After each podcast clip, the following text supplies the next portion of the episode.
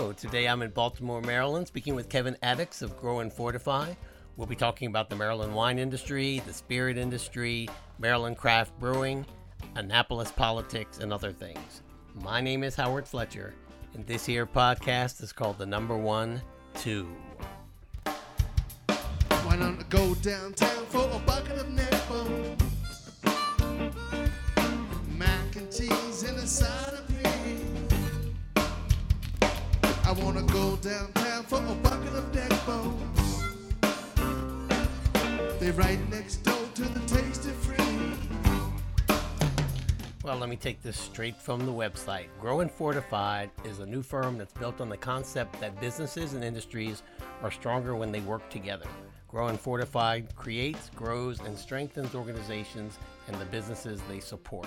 I had a really good conversation with uh, the CEO of Grow and Fortify, Kevin Atticks, and uh, the work that they do for the Maryland Wineries Association, the Brewers Association of Maryland, and the Maryland Distillers Guild. So, without any further ado, uh, here is my conversation with Kevin Atticks. I want to warn you, uh, and I apologize for this. The recording has some echo to it. We were in a in a in a little in a small office, and I apologize for that. I tried to clean it up as much as I could, but uh, I think we got some good things on tape. So here's Kevin Atticks. Well, I'm here in uh, beautiful Green Spring Valley uh, of Baltimore County at the offices of Grow and Fortify. I'm here with Kevin Atticks. I'd like to welcome him to the show. Thank you very much. And Kevin is the CEO and founder of Grow and Fortify. So to start us off, tell us a little bit about what Grow and Fortify is, what you do, how you came about creating it, all of that. Sure, all, all the fun stuff. Yeah. Well, Grow and Fortify is really an outgrowth of the work that myself and my team have been doing for the last 15 years. Um, the first 11, 12 of those years were with the Maryland Wineries Association, uh, working directly with their board of directors to make sure that we were promoting the wine industry, but also doing the things that you need to do to promote the wine industry, which is manage a bunch of events, um, work on the legislative session, and and try to pass some some big modernizations that have really helped the industry to grow. Mhm. And then about three years ago, uh, going on four years ago now, uh, it occurred to me that with wineries getting into the brewing business and also into the distilling indus- industry, that um, they needed support from those angles as well. Mhm. And there was not that support network built the way that we had built the Wineries Association. So I talked with the Wineries Board and uh, worked with them to, to basically start my own firm, zoom out a little bit, start my own firm, bring on the Maryland Wineries Association as a client Mm-hmm.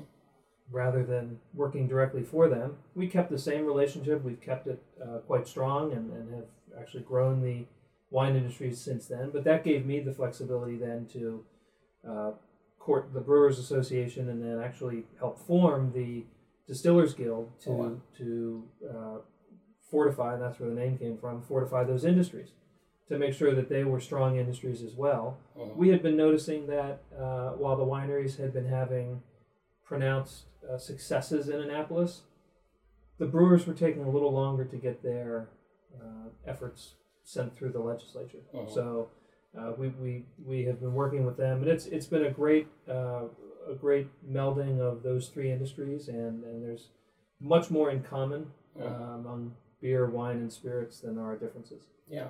I, I was surprised to hear you say that you helped to form the Distillers Association. Not that you did it, Mm-hmm. but the fact that they weren't established because I would have thought that there was probably a richer history of distillery in this state than the other two. But I might be wrong. Well, you're you're correct up until about 1950.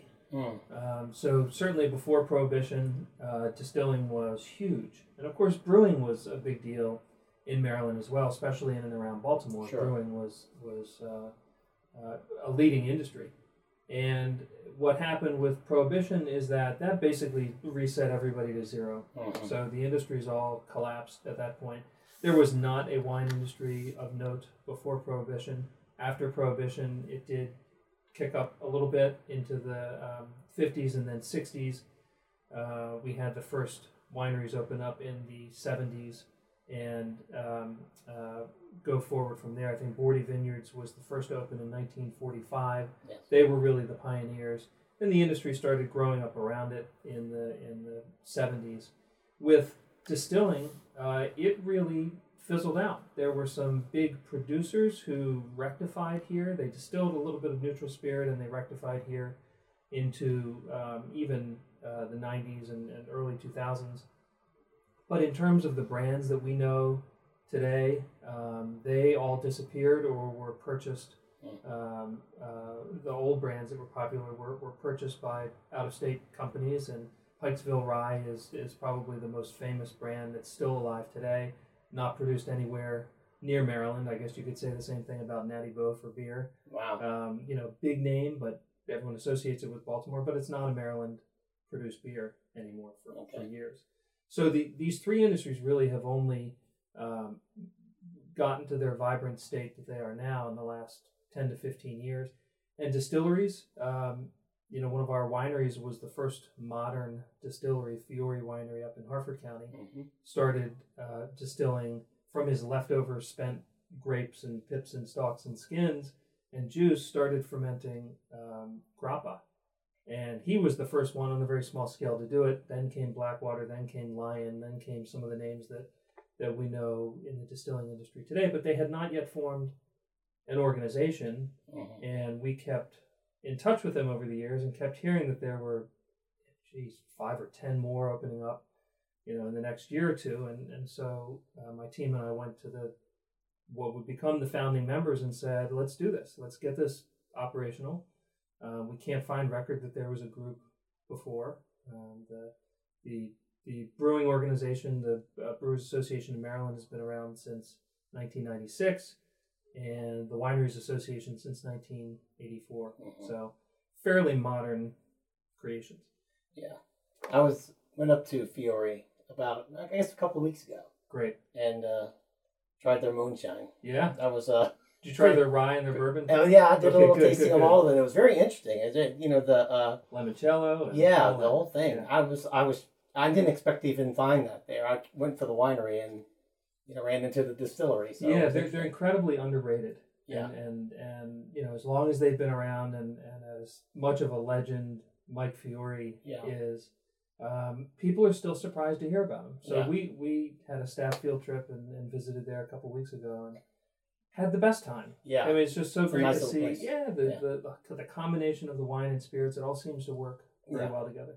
So what about yourself? Do you have a background in brewing or wine? Uh, I my my yeah my intersection with the industry is first as a consumer, right. uh, first and foremost as a as a paying customer, and then uh, early in my career I was uh, and actually through my degree work, getting my master's degree, was working on a thesis all about um, wine growing Mm. and the environmental impacts of wine growing. I was a communication with uh, a major with an environmental um, uh, focus Mhm. at, in Colorado. Grew up in Maryland, so I focused my energy on Maryland and got to know the wineries very well through that research and eventually published a book about Maryland wines that is so outdated I won't even recommend it now. Okay. There were nine wineries with, with a possible tenth opening up back then, so I included the tenth in the book. And, Right. and uh, and it was a good move. He it was Deep Creek Cellars. He opened up and, and was uh, a very fun addition Okay. to the industry. Yeah. But now we're at you know ninety five wineries in the state, so things are very different now. And I took that book um, and my experience with the industry and um, parlayed that into a deeper relationship with the industry when they Mhm. were first hiring uh, their first staffer. I applied for it, uh, was recommended for it, Mhm. and got the gig, and that that began the last fifteen years of fun. So, uh, Grow and Fortify now, the Maryland Winery Association before then, uh, used to do what would be, I guess, best called uh, lobbying that be correct? Yeah, there, was there was a good amount of lobbying that was done. Um, you know, in, in the in the last, I'll say, fifteen years, the industry went from not being able to have uh, tastings without a physical walking guided tour. You couldn't sell a glass of wine. You couldn't sell bottles to go more than one brand, Mhm. one bottle per person per brand per year was what the law said. Wow. And and so that was a major change. Being able to have wineries go to farmers markets was a major change. And these seem so obvious now, but um, at the time, the wine industry was going first in all of these. Breweries came next. Distilleries are still pushing for these things, and in a lot of cases, brewers are still pretty bound by um, old school thinking. Um, but these were pretty big pushes. It, it took a lot to overcome the interest at the time, direct shipping, Mhm. wine by mail, um, the ability for a winery to self distribute their products to a store or restaurant. These were big, brand new ideas. Yeah. Well, and, and that's a good segue to what another uh, issue I want to talk about. But first, I'll say that when I started this podcast, um, my intention was to focus on the Mid Atlantic region, and that's what I've done. But my familiarity was with Virginia Mhm. and the Virginia wineries. And uh, because my girlfriend and I visited a few, a few times, uh, I knew I had some relationships down there. I knew some people. I did my first winery podcast with Dave Collins Mhm. at Big Cork. And um, that was so interesting to me about Maryland, especially being a Marylander and not being familiar with the wine here. Uh, that from there I went to Boordy and Yeah. and I've stayed in the state. And universally, when I get on the subject laws, legislation, the name Kevin Atticks comes up, and that's why I'm here because I Oh, mean, I, I was like, I got to meet this guy because they, you know, very complimentary of the I was going to ask positive. yeah, positive. No, no, no, very complimentary of, the, the right of the changes that, that have been made since uh, the beginning. You know, and that they they all tell the same story of how it was very challenging not to make the wine as much as to sell the wine. Yeah. that was the challenge. Um, so let's talk about um, laws. Let's talk about some legislation. Um, there is an issue that has been brewing, for lack of a better term The beer brawl. yeah, yeah, beer brawl uh, in Annapolis. Yeah. Uh, and I think it came to a, a crescendo this past spring. Uh, and there are two dueling House bills. Uh, and and please stop me if I I have this uh, misstate anything. But uh, there's House Bill 518, which is supported by the the craft beer industry or the craft brewers here um, which will make it a little easier for them to sell their product directly to the consumer Mhm. in wide strokes, as we'll say. And then there was House Bill 1052, uh, which does a little bit of the opposite. Uh, it, it, it favors, I would say, the distributors in the three tier system. And the three tier system for the listeners being you have the producer, the distributors who are the middlemen, and the retail outlets or the end user, which would be uh, either the liquor store or restaurant selling the product. Right. Um, so, uh, tell me a little bit about those bills and where does Grow and Fortify fit in that?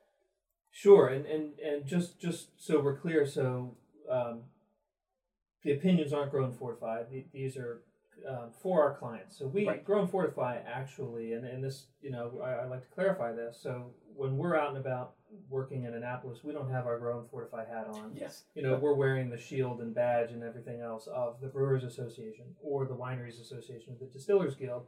Grow and Fortify itself doesn't necessarily have opinions about Gotcha. about these things. So, so you know, with with the beer law, um, when we began working with the brewers, it became very clear to them, to us, that that uh, and to them that we were really far behind.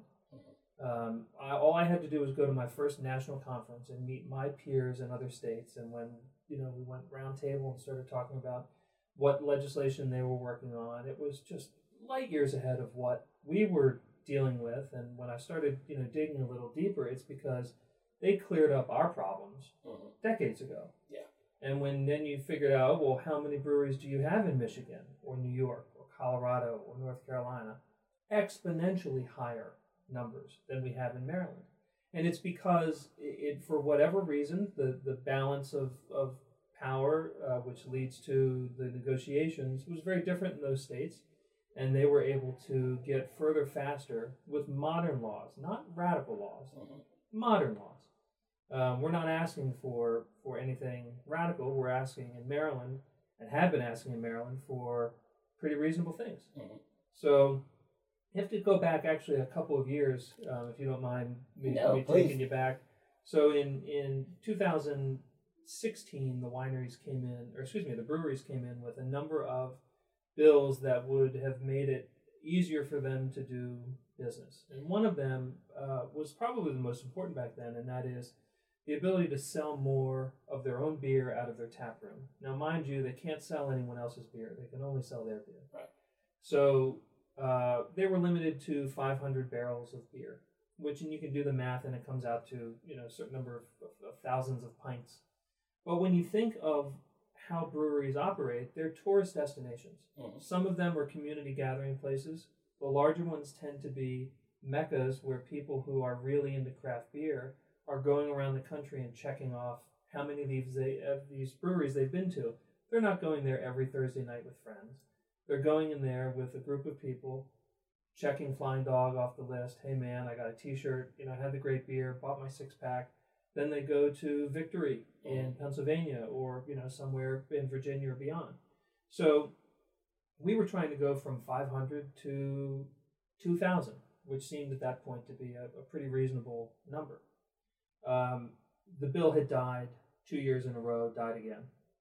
Um, and the reason it died was that bars, typically bars, taverns, have this mindset that if anyone is selling a beer for on premise consumption other than one of their people, one of their people is losing out on a beer. And that's absolutely not how the free market works. Yeah. So, you know, on a fundamental level, we disagree. Um, but beyond that, the idea that one segment of an industry can regulate another segment of the industry's success. When you think of any other industry being able to make a product and sell their product, even other alcohol producers around the country, these limits do not exist. So, first, we were frustrated by this, but secondly, um, we had some news. We heard that some of our breweries were expanding significantly.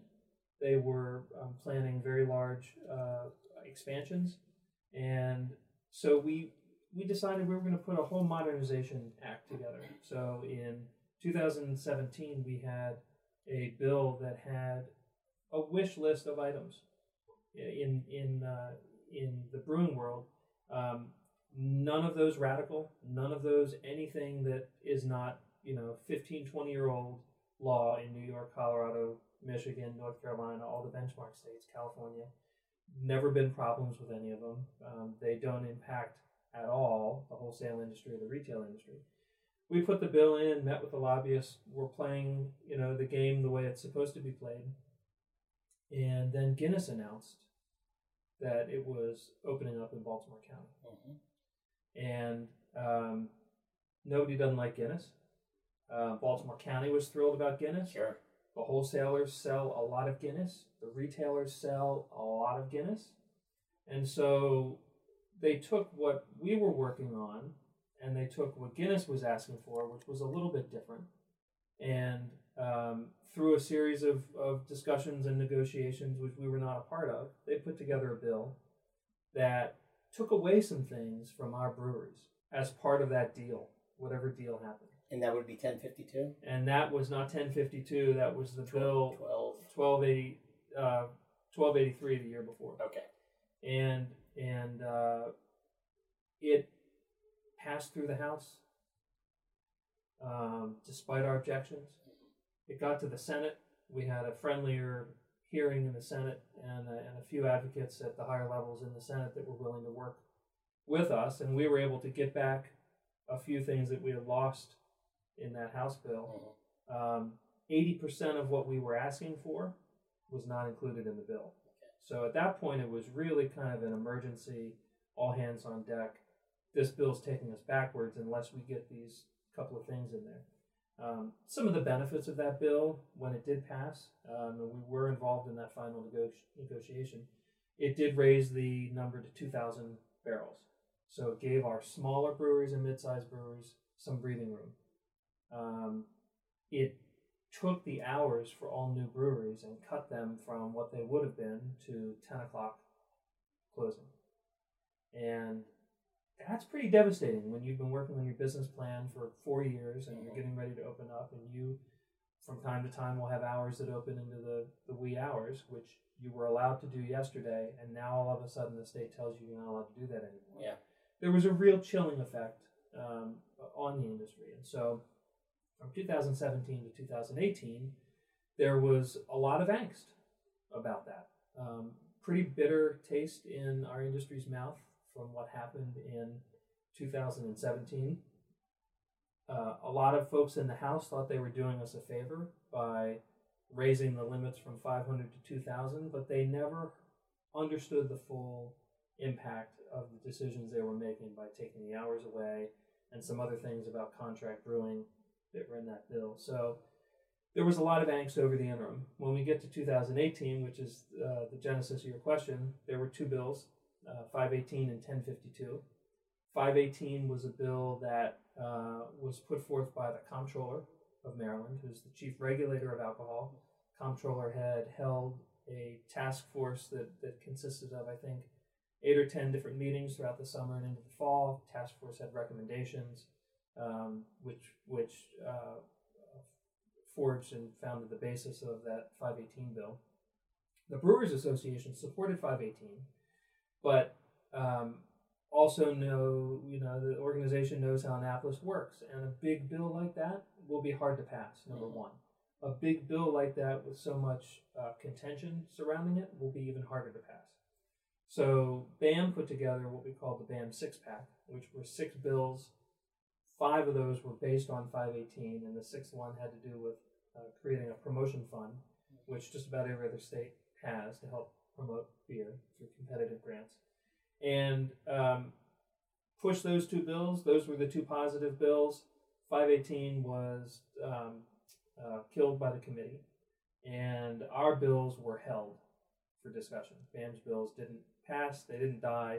In a year like last year, where there was so much uh, angst and contention, um, uh, not dying is good enough. That's good. Yes. That's right in, in the world of legislature. Um, and then 1052 was a contrary bill. 1052 was basically a bill to come back at the industry and the comptroller to say, we gave you stuff last year.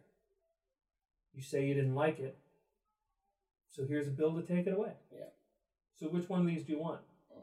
Do you want 518 or do you want 1052? And of course, the industry wanted 518. The legislature, due to politics, you know, lowercase and uppercase politics about the comptroller, or about the leadership, um, 518 died. 1052 was withdrawn. And um, quite frankly, in a year like last year, like I said, the fact that our bills didn't die and the fact that 5, uh, um, 1052 was withdrawn, we take that as a positive. We take that as okay. At least the legislature, the lobbyists, the other industry groups in the three tier system um, weren't going to harm the industry. So there's there's room for discussion. There's room for uh, a path next year. We're already working on our legislative package for next year and and talking with the folks who need to be spoken with about it. Yeah. Well, in the interest of uh, journalism, Yeah. I am going to. Uh, I've, I've talked to the comptroller's office. I know that he's pro 518 also, and uh, I hope to have him on the show at, soon. Good. Um, but I'm also going to speak to uh, Dereck Davis or, or Talmadge Branch, hopefully, uh, who are supporters of or were on the side of 1052 um, to get the, the both sides of the issue. The reason I wanted to talk about this, um, besides the fact I think it's very interesting, Yeah. is I find like a lot of issues the general public doesn't know about. Yeah. And with this being a, a voting year, um, I think it's important that they um, they get their voice heard on this issue, Mhm. one way or the other. Mhm. You know, um, I can't I, I can't speak for either side, but for on the other side, I do know that they bring up some issues like public health and some other things. And if that's something that is important to somebody, um, then they should vote Absolutely. the, the way they should 100%. vote. Right. But I do know that with the brewing industry in, in other states, I use I have to look at other states, especially Virginia, since we're so close. I see what the impact that it's had on their economy and on their tax revenue, and it's all been positive. And so I think that this is something that you know, whether it's on your a, a voter's radar or not, it should be part of their decision making process when they go to the voting booth, uh, or or at least know the perspective or the state's perspective of who they're voting for Mhm. um, on this issue because it can affect the state greatly. Yeah, I very think. much so. I'm glad you're, I'm, I'm glad you're doing that. One one thing I'll say about that is that that um, there are there were so many opinions and so many uh, accusations and, and and different postures throughout that whole process, and it would be great to hear. Uh, from the sponsors of all of the bills, and you mentioned Franchot, and you mentioned uh, Delegates Davis, who's the chairman of the Economic Matters Committee, um, and, and and also uh, Delegate Talmadge Branch. It would be good to talk with them and and hear obviously their their positions and their sides. I will say that in any of these discussions going forward, and there is a task force that's been created, Mhm. which um, will be talking about alcohol through a public health and public safety, public policy lens. Um, it's going to be important to have these discussions about the full alcohol industry. You mentioned economic impact. If you look at the economic impact of in southwest Baltimore, a new small brewery opening up, one new small brewery selling his or and her, it's a, it's a team there, own beer, versus one block away, a liquor lotto store opening up. Two alcohol businesses opening up in that district. Let's collapse those, analyze those, blend them up, look at economic impact, look at public health and safety, look at look at community uh, values in terms of building a center of community and a place that people can go and, and hang out. Let's let's find a way to rate those and create an average Mhm. because everywhere else that we look, and we know it anecdotally from Maryland, but we know it from Virginia and Pennsylvania and Delaware and DC. The brewers are on the lower end of concerns about public health and safety and they're exponentially higher than most of any other kind of business in terms of economic development and community development. We're finding that when a small brewery opens up in a part of town that um, may not have been a place you or I might want to live, um, the economic development in that area changes. Yeah. The sense of that place, and it's not just, hey, look, a business has opened up here because there are a lot of businesses that go into these areas and they're opening up an office or a warehouse, but it's not really a public facing community center type business. When that brewery opens up, soon you start seeing people come in, and they've said it to me. People come in and say, You're the reason why we moved here. Not because we're madly in love with your beer, Yeah. because you are a light that gets turned on that says, This is a place that is going to be good for a community. This is where we're going to build community. This is going to be long term a place where development's going to occur. Well, that segues into my my next question. I didn't. I didn't read my notes. yeah, no, no. Well, um, let's talk about labor. Yeah. Because um, these three industries that uh, Grow and Fortify, uh, is, or that are clients of Grow and Fortify, do have an economic impact. What types of jobs can you can uh, community look forward to maybe attracting there? Well, so so at the base level, you need hospitality. So you need front of the house staff. You need people to run the tap room or the tasting room, um, and those are those are good wages. Sometimes they're hourly wages. Sometimes they're they're uh, salaried. Um, there are the sales staff that go outside and sell the product through a wholesaler and, and to retailers. So those are, are typically salary plus commission. You have the back of the house staff, which um, uh, tend to be the more technical uh, type staff, either a winemaker or a brew master, brew, you know, brewer of, of any kind. And, and the many breweries, because there are a lot of brewers out there, people who homebrew, people who've taken classes in brewing, very different than distilling and wine. Yes. And, and a lot of that people point to and thank Jimmy Carter for changing the homebrew laws to allow homebrewing back in the 70s uh, to create such a culture around it. But you will find that you know those those jobs require chemistry. Those jobs require biology background because you're dealing with yeast. You're fermenting a product. The product doesn't always want to ferment. You have to know why and and really dig into it. Um, we find that beyond that, you need people to work in the lab. Um, you need general manufacturing help, blending, bottling, all those things. I, I look at a new brewery like Crooked Crab that just opened up, and they've got six or seven people on full time, the owners plus, and and how many small businesses six months in have six full time employees? So those people live in the community, um, and, and you know I know you're just talking jobs right now, but take that and you know expand that out through the economic impact of having those types of jobs in an area. People want to live close to where they work, especially in places like Baltimore and Rockville and, and Frederick, some of our brewery hubs. Uh, and we see that in the wine industry too. Yeah. If someone's listening who is a Maryland resident or a voter, um, if they want to help this sector grow, if they can do anything to help your clients out, do you have any advice for them or anything suggestions to do? Yeah, I, I think we're at the stage of, of general uh, awareness making. And so, being a campaign year, um, we've seen that beer has been on many platforms uh, by certainly by new folks trying to get into office because they saw what happened in prior years, but even for the folks who are in the legislature, who who by and large they're good folks who are there for you know the, the, you don't run for office without an agenda. They've got a reason to be there. They're trying to get their um, their pet projects and, and their missions accomplished.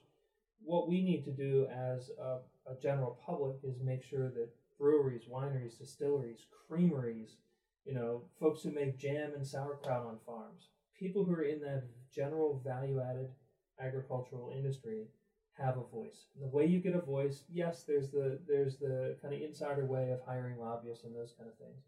But the more substantial way, the more practical way of doing it is to make sure that voters reach out to their elected officials and those who are running for office and just ask them, what's your position on breweries, wineries, distilleries? How are you going to help encourage this industry to grow and prosper in Maryland, like very actively has been done in Virginia, like very actively has been done in Pennsylvania, in New York, in North Carolina, and all the other states that I mentioned, where where the governor and the legislature are approving millions of dollars each year to go to promote those industries, to go to help them get started, to be put into the Small Business Development Fund, to be given out as grants. All those things happen in all the benchmark states that all of our breweries wish we could be like, except in Maryland. Yeah. And so we're, we're really trying to get at that. And look, the, the state where they have, can be have has been very supportive. State Office of Tourism, Office of Commerce, obviously the comptroller, um, uh, Department of Agriculture has been extremely helpful in helping uh, get more grapes in the ground. We've got a wine and grape commission. Um, we've got uh, grant and, and uh, tax credits set up for some of the industries that we hope will be expanding. So there are things that the state's doing. But in terms of just general awareness, Virginia puts over uh, one and a half million dollars a year, sometimes up to three, um, sometimes 1.6, 1.7 million, but it's always more than a million and a half. Yeah. Every year for the last as many years as I've been involved, 15 years. And um, at the height of funding, the Wineries Association, through a state grant, got $100,000 Wow. at the height at the height of funding. Yeah. Virginia just put in, you know, more than two million dollars for their beer and wine industries. And it's going toward significant projects. Oh yeah. Helping malt houses get started, helping vineyards get planted. Yeah, I just downloaded the Virginia Wine app. Good. so, so they, uh, yeah, they. for by the wine commission. By, yes, yes, they, Yeah. yeah, and I'd, lo- I'd love to see Maryland do that. I, love, I mean, not an app necessarily, but to That- do that what Virginia's funding, doing. yeah. Yes, yes. Okay, Kevin. Well, uh, with the time we have left, little time we have left, Yeah. the mic is yours. This podcast will go up this Friday. So if you have any events that are coming up that you'd like to let the public know about, or just anything at all, the mic is yours. Well, let me let me talk about uh, late summer into early fall and, and what's coming ahead. So we've got um, a really cool event for craft beer called Revive. It's a wine and food, excuse me, a beer and food event that is rather high end chef pairings with each of the beers. It's highlighting last year's winners of the uh, Maryland Craft Beer Competition, and that's going to be at at uh, a phenomenal location. And I'll give you the details. You can post up on the site. Okay. Uh, if you go to marylandbeer.org, you'll see it. It's at St. Anthony's Shrine in Ellicott City. Beautiful, old school. It's what you think of when you hear about kind of a, a shrine, Gothic, Yeah. almost uh, cathedral feel. Yeah. Hopefully, it was able to avoid Yes. The- the water. Yes. Yeah. It was just just out of the reaches of the water. Good. So that's one. Um, Maryland Wine Festival is our big uh, showcase of Maryland wine that happens in Westminster on, I believe, uh, the 15th, 16th. That's the third weekend of September. Don't have my calendar in front of me, so forgive me for that. And then uh, November is Spirits Month in Maryland. So it'll be our inaugural Maryland Spirits Month. The State Office of Tourism is sponsoring that. Nice. So we've got a couple of events set up. We- We've got one uh, the first weekend in November in College Park at the Aviation Museum. It'll be a, a, a very cool event. It'll be announced in the next week or two. So got great events this fall. If you if you go to marylandwine.com, marylandbeer.org, marylandspirits.org, you'll find lots of events that our, our individual members are putting together, but also the organization. And for a lot of people, still, that's the way that you get to know products is to take a, a day or a weekend and you're either traveling to the producers themselves or you're going to an event where we've gathered them together and you can you can try we've seen this with the spirits industry where uh, folks will come into um, one of our distiller events and they're seeing 15 distilleries with three products each that they've never even heard of Mhm. and that is awesome. That's where we are with distilling, where it is so newly on the scene that it's a surprise every time people go. I just picked up three products uh, at, at distilleries over the weekend that are are brand new. Maryland's first absinthe. Who knew, Wow. Who knew we Who needed knew? one? But but there it is, absinthe uh, Nouvelle Wow. with the little green fairy on it.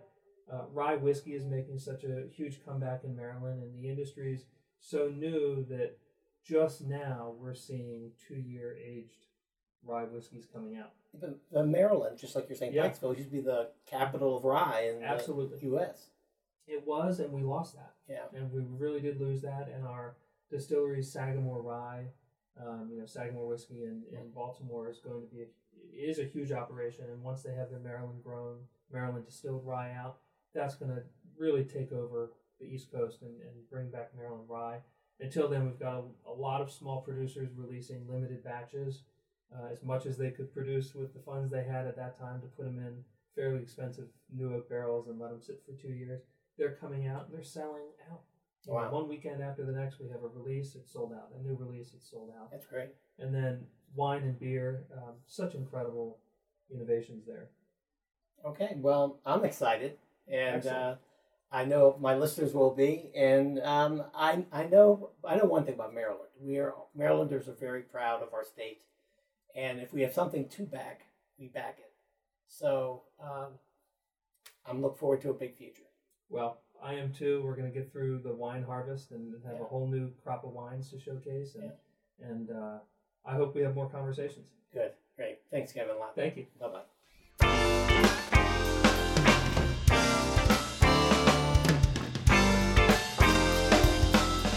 Well, there's another one in the books. I'd like to thank a few people who helped make this whole thing possible. First, I'd like to thank my guest, Kevin Atticks. Thank you for your time and your hospitality. I look forward to several conversations in the future. As always, thank you, Mom, for having me, and thank you for being my rock and my stabilizer. The notorious JMZ, Joan Zimmerman, thank, thank you for your support and your suggestions. Your assistance and your advice are invaluable. And Jack, you're the best pug a guy could ever want. Wherever you listen to this podcast, whether it be Apple Podcasts, Spotify, Stitcher, SoundCloud, Blubrry, or wherever, please give us a rating and give us some feedback.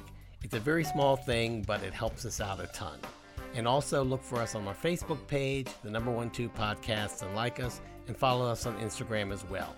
All of our music, including this theme song, Tasty Freeze, was created, produced, written, played, supplied, everything by Cadillac Grip. If you're ever in the Denver or Boulder, eh, Colorado area, please go see Cadillac Grip play. Because if you ain't hip to the grip, you just ain't hip. The number one two podcast was written, recorded, engineered, produced, and yes, screwed up again by me. I'm Howard Fletcher. Thanks a lot for listening. See you next time. Stay right next door to the Tasty Free.